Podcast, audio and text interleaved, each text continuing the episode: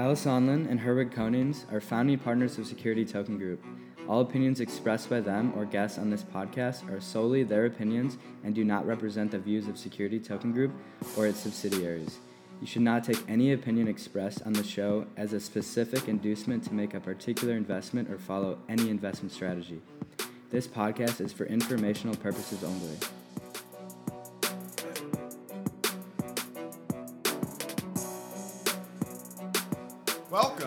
Thanks for tuning in to the Security Token Show. We're your hosts. I'm Herwig Konings, and of course, with me is Kyle Sonlin. And this week, we're going to be discussing central bank digital currencies, aka CBDCs. But before we discuss that topic, we'll stick to our usual timeline, starting with our Companies of the Week segment, followed by an update of last week's industry news, the latest in STOs and trading activity update from Kyle, and then finally, our exciting main topic discussion. And with that, Let's get into it, Kyle. Who's your company of the week for episode 48? Welcome back, everybody. Episode 48. And this week, I've got an interesting company. And so, the security token industry and the DeFi industry have operated in very concentric circles, yet they've never fully joined forces in the building of the future of finance. However, my company of the week this week, Centrifuge, is a startup that is doing as much as anyone in the industry right now and doing just that combining DeFi and decentralized lending along with asset tokenization and collateral. Centrifuge leverages smart contracts to allow businesses to tokenize real world assets as collateral for lending. The company is launching its protocol called Tin Lake, which will allow for tokenization and collateralization of real world assets in exchange for newly minted DAI stablecoins, which are pegged to the US dollar, created by one of the largest DeFi companies in the space, MakerDAO. Maker, the company behind the stablecoin DAI, has pulled its voting shares and officially approved the integration with Centrifuge, which allows Centrifuge to move forward with its first two products freight shipping invoices and music streaming royalties. Essentially, an issuer can lock up a percentage of their future earnings in exchange for cash upfront. These offerings likely would be audited and approved, and then shareholders in Centrifuge's native token will be exposed to the upside potential of the tokenized contracts as well as the inevitable default risk that any investment opportunity possesses. This is a very exciting company and two very innovative use cases that could dramatically transform their respective industries. I look forward to watching this company grow, and it will be great to see Tin Lake live with all of their future contracts. And for that reason, the fact that they've been very thoughtful in two very new, unique use cases and have actually moved forward with this process and have now been approved by Maker to make this thing happen is why they are my company of the week this week, Herwig. Great choice, Kyle. You know, I think that's a no-brainer. They're bringing in new products to be able to invest in. Uh, I do believe, remember reading, it is only available to accredited investors. Just goes to show you they're doing this the right way. They're bridging security tokens and the DeFi community, and again, access to two previous asset classes, royalty streams and freight shipping that I, I assume most people did not have access to beforehand. So great work, Centrifuge. Really, really cool work. Keep it up. Yeah, it's exciting, and it's it's a similar model. You know, we've seen this with Dinwiddie's contract, and he's tokenizing his future income, and now we're taking shipping contracts, royalties, and all these different contracts that have future earning potential, and giving those issuers an opportunity to get cash up front to scale or do whatever they need, which they currently don't have access to. So it's very, very exciting stuff over there. But Herwig, I've been dying to hear from you. Who's your company of the week for episode 48? Well, Kyle, for me, it is truly an honor to be able to choose my company this week because they are the financial innovator to me. They are legendary in so many ways. And now they are getting into security tokens. I'm talking about none other than Vanguard, the $6 trillion asset manager. They have started exploring one of my most favorite subjects when it comes to security tokens blockchain based securitization. I definitely want to do a whole episode, honestly, on that topic sometime in the future uh, because this is really another facet of finance that I think is fundamentally going to be disrupted by blockchain. And now Vanguard has really brought the big guns, Kyle, to exploring exactly that. They are working with technology platform Symbiont, an unnamed US asset backed securitization issuer. BNY Mellon, Citi, and State Street in order to model the full life cycle of an asset backed securitization settlement on the blockchain in their pilot research. Asset securitization, aka loans and other assets that have been bundled together, is a trillion dollar industry that is ready to be digitized. And honestly, they've been working on this all under our noses without us knowing about it since 2017, according to the Coindesk article. And to hear it from the horse's mouth, everybody, I think that you know it's good to hear it. The head of Vanguard's investment management fintech strategies group says, quote, by digitizing and streamlining the ABS issuance process, we will be able to increase the speed and transparency of transactions while reducing costs and minimizing exposure to risk, which ultimately leads to a more efficient business model for future generations of capital markets activity. Absolutely love it, Kyle. It's so cool. Congrats to Vanguard on that amazing work. Keep it up. You're totally right. It's exciting to be able to name a company like Vanguard the company of the week for the Security Token Show and not have to make that for anything other than the fact that they're embracing this technology.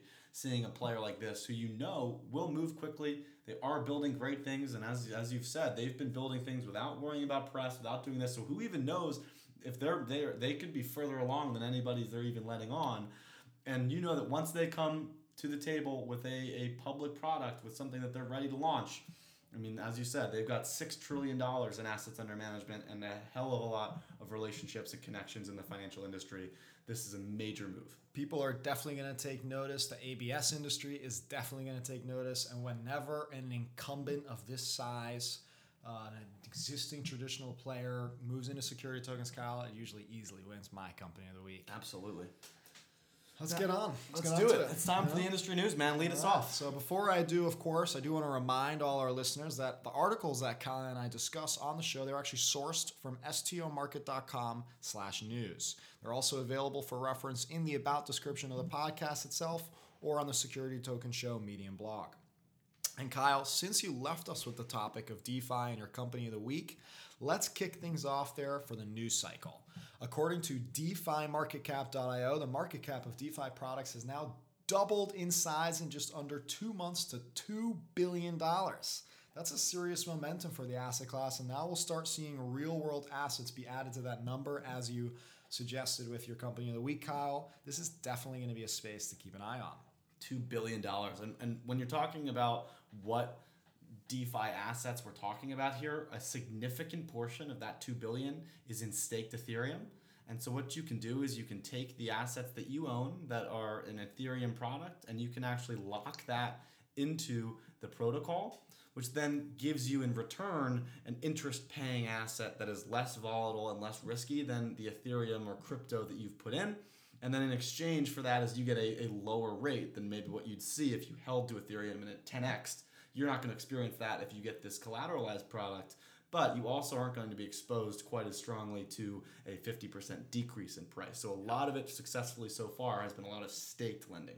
You can definitely catch more of that on episode 42 of the show, where we actually talk about collateralized lending with DeFi assets. Now, moving on, we got another major announcement where Liechtenstein based Bank Frick, which is somewhere around a billion dollars in AUM, says it has chosen Circle and Coinbase's USDC coin as its preferred method to execute cross border transfers over the incumbent SWIFT network. Circle CEO Jeremy Allaire says USDC's usage by the private banking sector is increasing. And that to me is huge news because it proves that stablecoins are a better way to do cross border payments, at least, especially in this case, for the banks. And that's a huge deal because I think that's signaling of what's going to be coming. And that's a little relevant, of course, to our main topic that we're going to be discussing later. And over in Turkey, a couple of blockchain firsts have been announced. İşbank, which, which I hope I'm saying right as well. Well, İşbank is the first Turkish bank to join R3's Corda platform earlier this year and now became the first bank in Turkey to use blockchain technology on trade finance transactions. Hmm. So, supporting the trade, specifically in this case, of laminated glass interlayers from Germany to Turkey. Now, German based Commerzbank was the counterparty, and when they both used the established Marco Polo Network, which is a working capital finance network that is a joint undertaking between technology firms TradeIX and R3. So big moves in Turkey with distributed ledger technology there.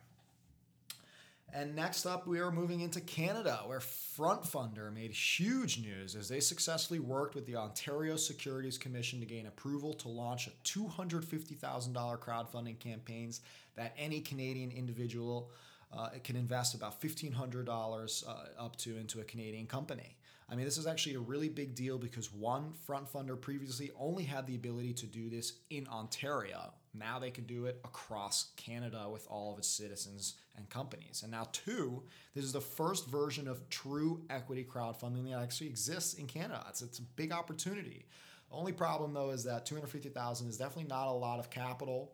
You know, hopefully, FrontFundr, you know, front fund platform can still uh, make it work, you know, with its clients. And it's worth noting that they, of course, can combine that with other exemptions in order to raise additional capital from institutional investors in combination with retail investors. And at the end of the day, this is exciting stuff and making history. I wish them the best of luck with these offerings. You know, Canadians take notice. This is big, Kyle. This is kind of like a mini version of the Jobs Act for them. Woot woot. Good job, Canada.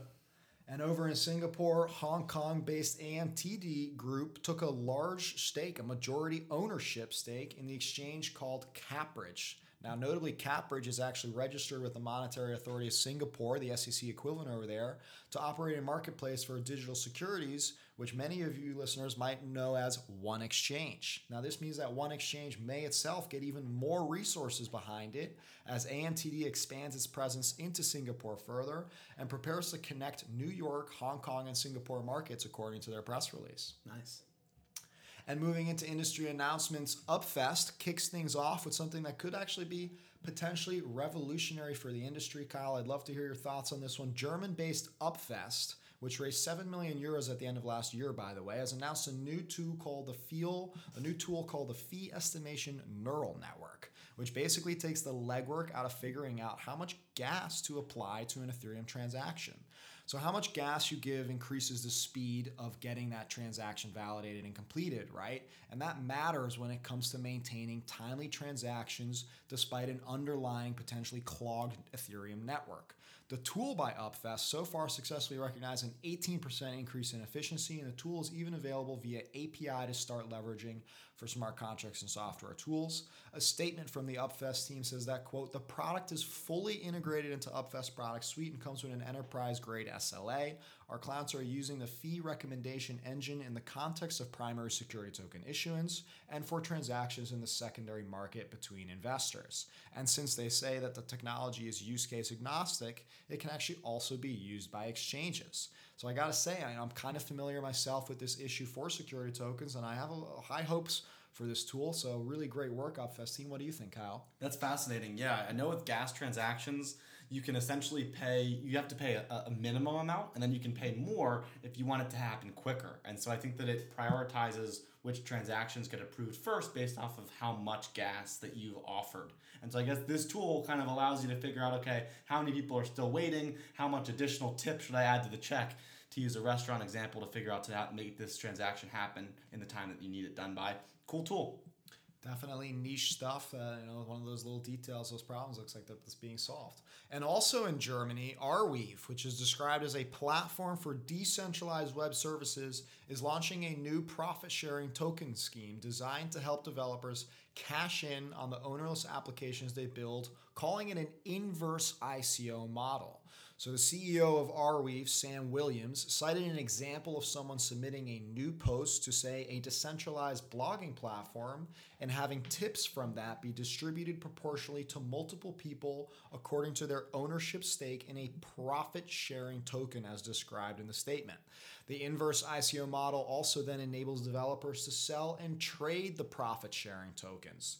So, though Sam says the tokens are not securities because by necessity there can be no dependence on the active management duties of any of the founders that are you know created by the product. You know what the SEC that he says though chooses to do with that in the long run is of course out of his control. But from his perspective, by you know having the blockchain platform already decentralized platform built, there is no more dependence on some kind of centralized management, and therefore the tokens are no longer a security. I personally fear that might not actually be fully enough. You know, at the end of the day, it definitely removes one of the facets of the Howey test, but there are multiple components to it. One of the biggest one, of course, being the component of profit sharing, which is exactly how these tokens are described in the press release. So definitely not an attorney, not a securities attorney. Definitely don't represent or work with the SEC on this. Um, but you know, and it's also worth mentioning that Arweave has managed to gain VC investment from Andreessen Horowitz, Union Square Ventures, and Coinbase Ventures. So they are doing something right, and 250 apps have already supposedly been developed wow. on the Arweave platform. So that goes to show you a lot of traction. We'll definitely be following the progress of these as these, you know, especially these inverse ICOs if they ever play out in the U.S. specifically. I can't wait to hear your coverage on that as they continue to expand. And over into the US, we have the SecDex Group, or uh, actually, no, Seychelles, I should say. We have the SecDex Group, Securities, Commodities, and Derivatives Exchange Group, which has announced a new service offering called SDC, or SecDex Digital Custodian, obviously to offer custody services for SecDex clients. The move now puts the SecDex group in an end to end liquidity value proposition, now being able to act as a regulated exchange, a clearinghouse, a securities depository, a digital custodian, and a digital marketplace. And I have to say, their new custodial service is off to an explosive start as the company is claiming that they are already safeguarding over $544 billion worth of tokenized assets. I'd love to learn more about that. Very impressive to say the least if that's the case, and we'll definitely be looking out for more information about the SecDex as they break into the security token industry. And to end the news segment, I have an opinion article for you all to check out. Boris Pikalov is the founder and CEO of STO Box. He opined an article that I think does a great job of explaining the liquidity issue and having the solution to liquidity be a little bit easier to understand for everybody in the security token space. The punchline is that essentially liquidity is made up of two parts. The first is, of course, the complexity of the transaction, which of course creates friction to the tr- to do the actual trading. And then the second part is uh, uh, part is the ability to find a counterparty. So Boris says blockchain only solves the first part, but that liquidity still needs that second component of a, a counterparty. He says that exchanges are not the solution. So far, the U.S. has, has not been able to prove that. And I do have to disagree with that personally. I think for sure, as the markets evolve, they will continue to be a key component to the liquidity side. And I also have to disagree with that maybe blockchain is not a part of that second component either, because ultimately, you know, that is all interconnected and there can be further use cases that are brought out thanks to blockchain solutions to create uh, immediate liquidity for security tokens. But I have to also agree with him when he says that, you know, ultimately he sees the peer-to-peer platforms using atomic swaps as the key components to creating liquidity for security tokens. And, and I do also think that's going to create, uh, uh, you know, obviously play a huge role as well in combination with the secondary markets. You know, we've covered that on the show before. Both Uniswap with RealT and Mount Pelerin and AirSwap with Securitize have set up peer-to-peer trading platforms for security tokens. And if you're interested in that, definitely go check out episode 41 where we cover all that in the main topic. And that's all of the industry news I have for you, wonderful listeners. Hope you enjoyed the news scoop. And I don't know about you, but let's do it, Kyle. Tell us about some of the upcoming events and the STO market activity. We got some Zoom calls, guys. The first one is the question of whether will digitizing capital markets create a whole new user experience. This is on Tuesday, June 30th and it's a virtual panel including some some names in the industry that have been successful and have some great opinions on this. It is a security tokens realized event. They have done a great job in hosting events. And then on top of that, I have the Singapore Blockchain Week. We've covered this one in previous podcast episodes as well. That is July 21st to 23rd, so it still is about a month out but Singapore is hosting their full virtual blockchain event, and it does have a section on STOs and asset tokenization. So definitely is going to be something interesting to see how the Asian markets are responding and embracing these the tokenization and security tokens. We've seen that that there have been many platforms that are expanding and growing in that market, so it should be something very interesting. Definitely check out either one of those if you can. They sound like great events. Then on top of that, we have a new STO that's pretty exciting, and this is the Tinaga Island Resort. So this is not US based, it actually comes from the Philippines. And so the Tinaga Island Resort is now selling equity in their beach resort with a minimum investment of just 500 US dollars. It's going to be issued as a tokenized equity, and the tokens are actually tied to the Tinaga Resorts Corporation, which is the corporation that owns 100% of the resort and the land. It's a great structure. We've seen this been tested already in the market, and it's proven to be a very effective way to sell equity while providing investors with the legal rights to the underlying asset. According to the company's site, there was an independent valuation of Tanaga Island Resort by an accredited UK based accountant on June 10th, 2020, valuing Tanaga Resorts Corporation at around 16.28 million. The company plans to spend 3.5 million on a new resort, and that seems to be the soft cap for the offering. But they also have tokenized 100% of the company, and I wasn't able to exactly see how much they were planning on selling based off my initial research. But if they're if they're open to selling as much as demanded by the market, then clearly the hard cap would be around 20 million, which is what they they did mention on their website. All disclosure documents are also available on their website for diligence review, so definitely go check that out. I wasn't able to see exactly what the investor requirements are, if they're only allowing accredited US or if there's no US allowed, but they have been promoting this this $500 minimum pretty hard, so I definitely know that they're trying to get in as many people as they can into this offering and do a, a kind of crowdfunding campaign. So definitely do some research on that and check it out if you're interested. Sounds like a really cool real estate offering. Definitely, we'll have to keep the updates coming on that one too. Absolutely. And I also got to give them props. The, the disclosures, I think, is huge. That's, I think, an underrated piece, and why not be transparent? And then finally, we have one that, that uh, you know I got sent by by some people, and I saw across the social medias this week, and I just wanted to address it. Um, and this is the Celsius Bank to the Future collaboration for a fifteen million dollar equity offering. And so, fintech lender and DeFi platform Celsius made headlines for, for this Bank to the Future raise. So, Bank to the Future is the fundraising platform they're using for a $15 million equity crowdfunding. And so this got me and many others pretty excited as we were anticipating that this company, who's already in the blockchain space, that they would launch a security token offering for the investment. But unfortunately, I have to confirm that there is no tokenization or blockchain integration into the investment at all. Ah, Instead, they decided to go the paper route, offering analog shares to all of their investors. And Herwig, in all honesty, I'm really shocked that this isn't a security token. Celsius not only leverages blockchain technology for their decentralized lending, but they have their own ICO.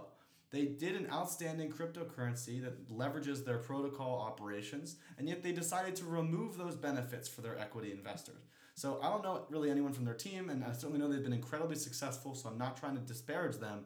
But their lack of faith in the same technology that they're already providing for their users and their network is quite a head scratcher, I gotta say.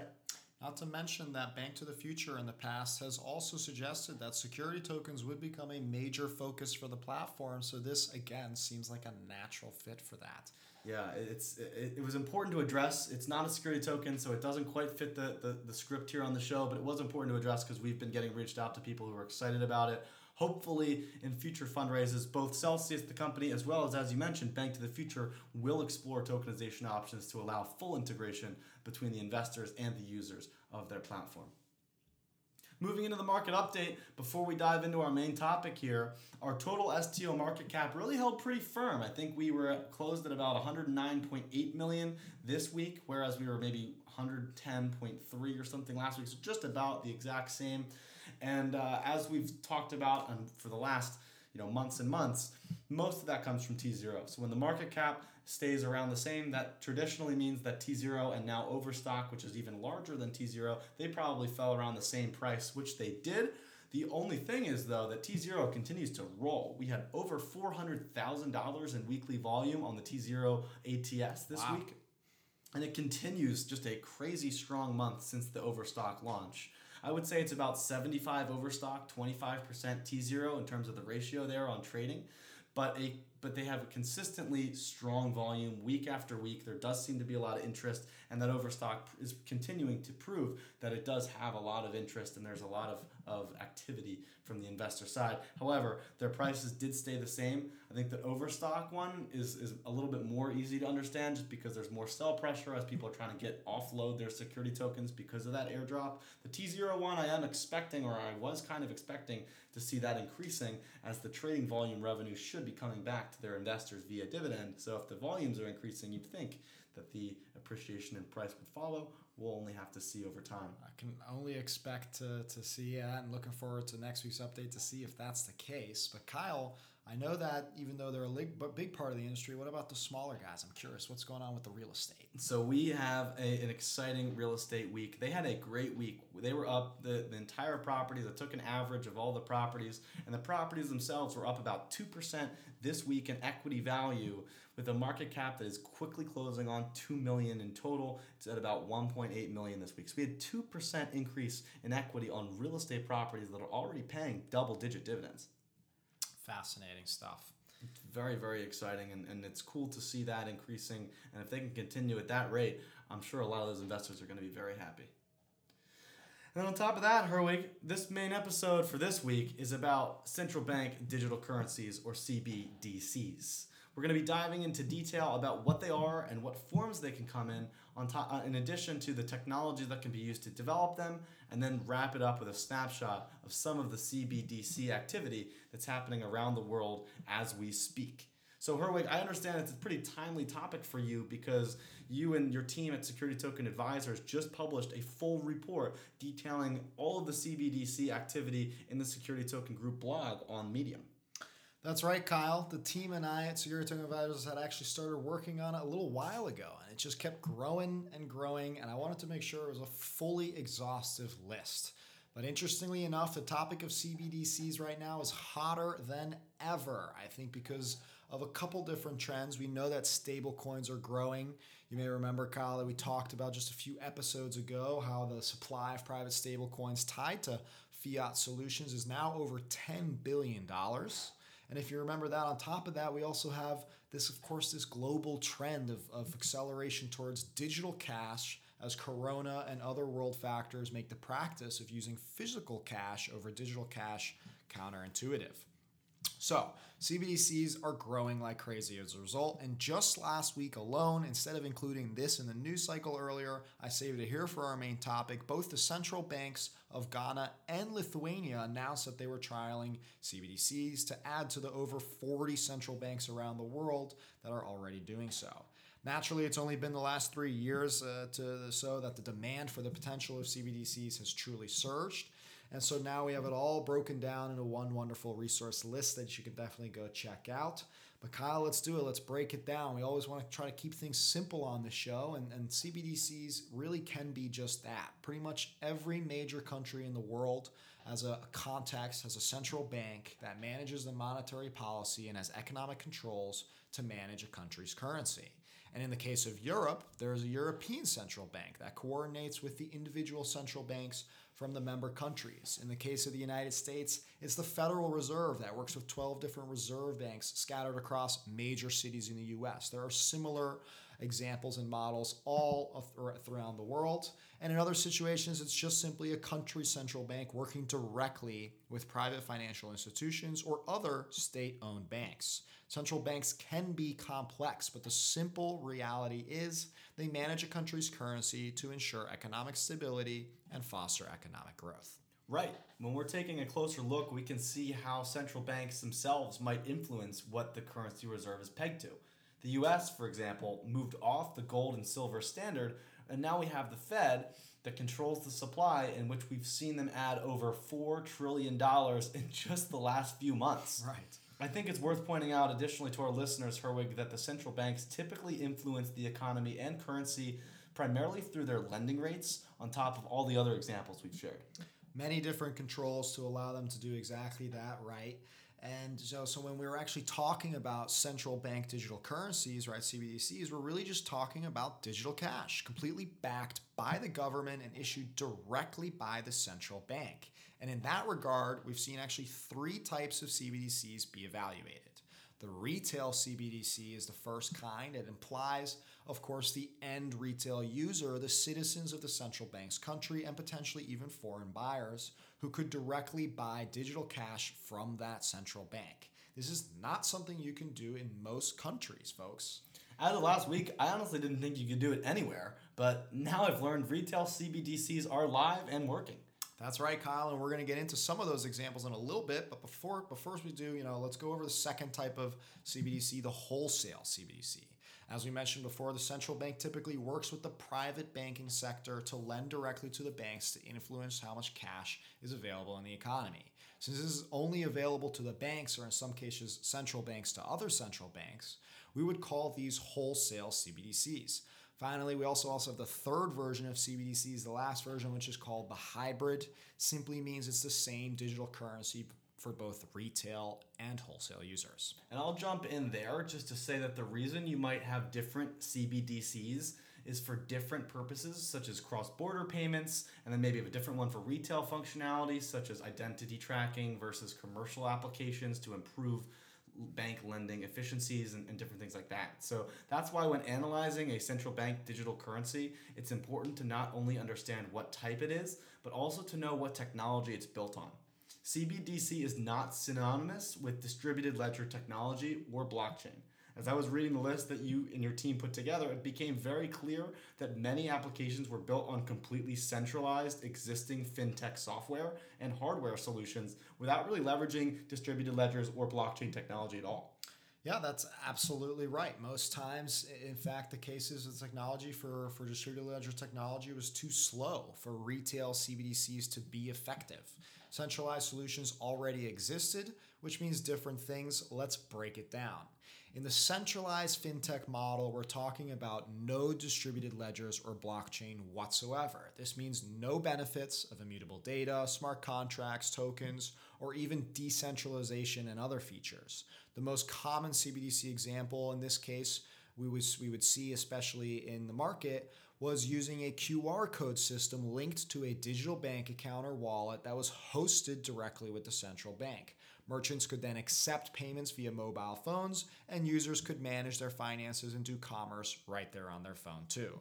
This was very popular reason for a CBDC, for example, in Senegal and other parts of Africa as well as in Latin America because it promotes financial inclusion. Much much of the world is unbanked, and this is a really easy way to do that directly with the central bank. Which is of course great because technology enables all of that. But there are also downsides, of course, which is the reality is the technology and the data are still controlled by those central banks, which to many in the Bitcoin or, or crypto community, they would definitely see that as a centralization weakness for its economies and for its citizens.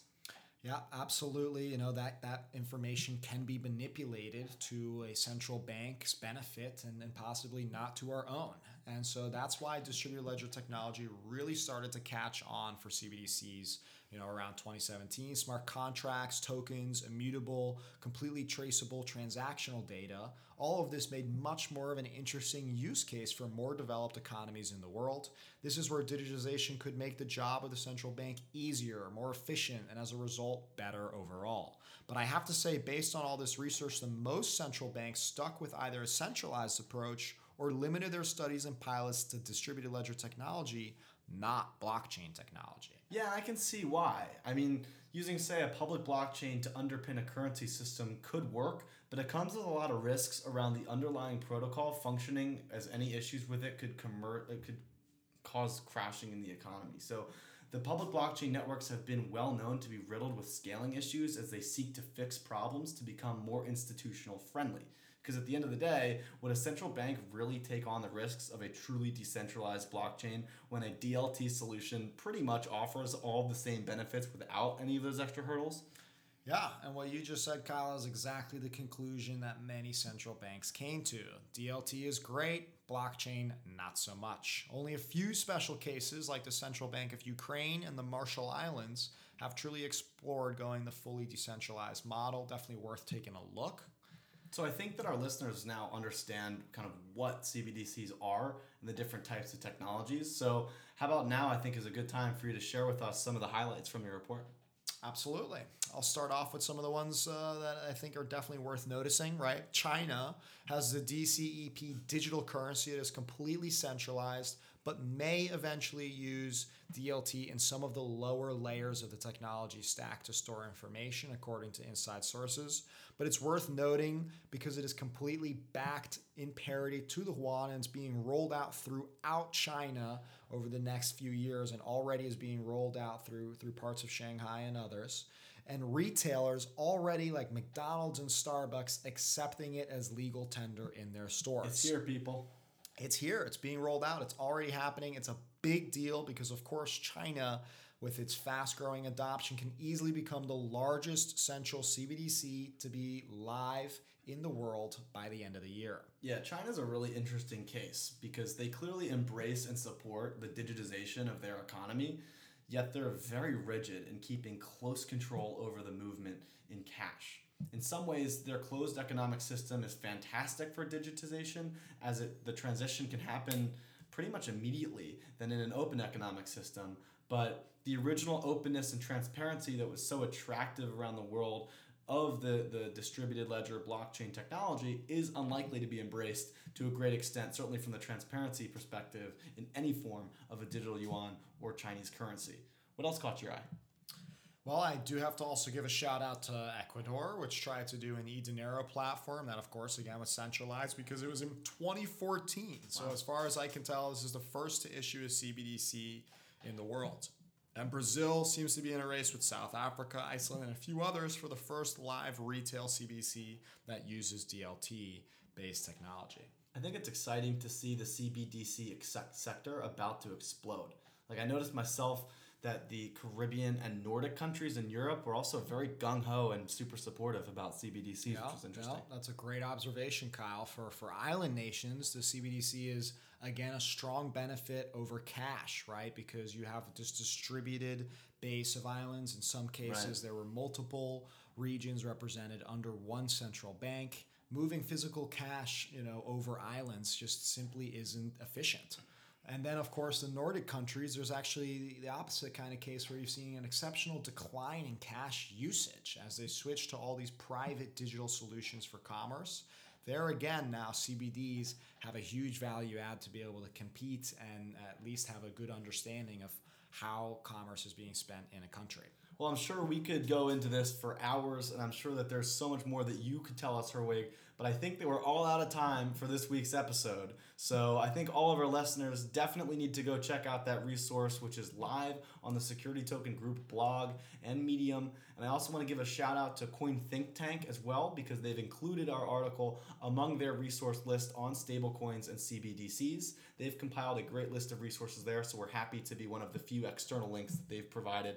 Um, as an additional piece of content. So, as always, you can find all of the links we've discussed, whether it's the news, whether it's security tokens, whether it's the offerings, whether it's the, the main topic, anywhere in the description, or we do publish a, a, a Medium post with all of these links on it as well.